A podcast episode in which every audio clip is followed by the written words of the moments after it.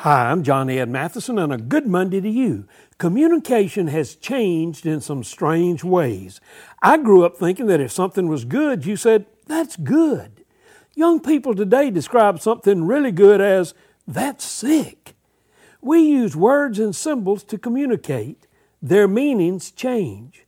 Recent research has suggested that Generation X, young people in their teens and early 20s, find the use of periods in text messages by older people to be hostile. We've all got a lot of learning to do about communication. I do think that one form of communication that has never changed is when people, whatever their age, feel and know that they are loved and appreciated. If you communicate that, I don't expect that to change anytime soon. I'll drop using periods at the end of a sentence but what I do speaks far more loudly than what I text.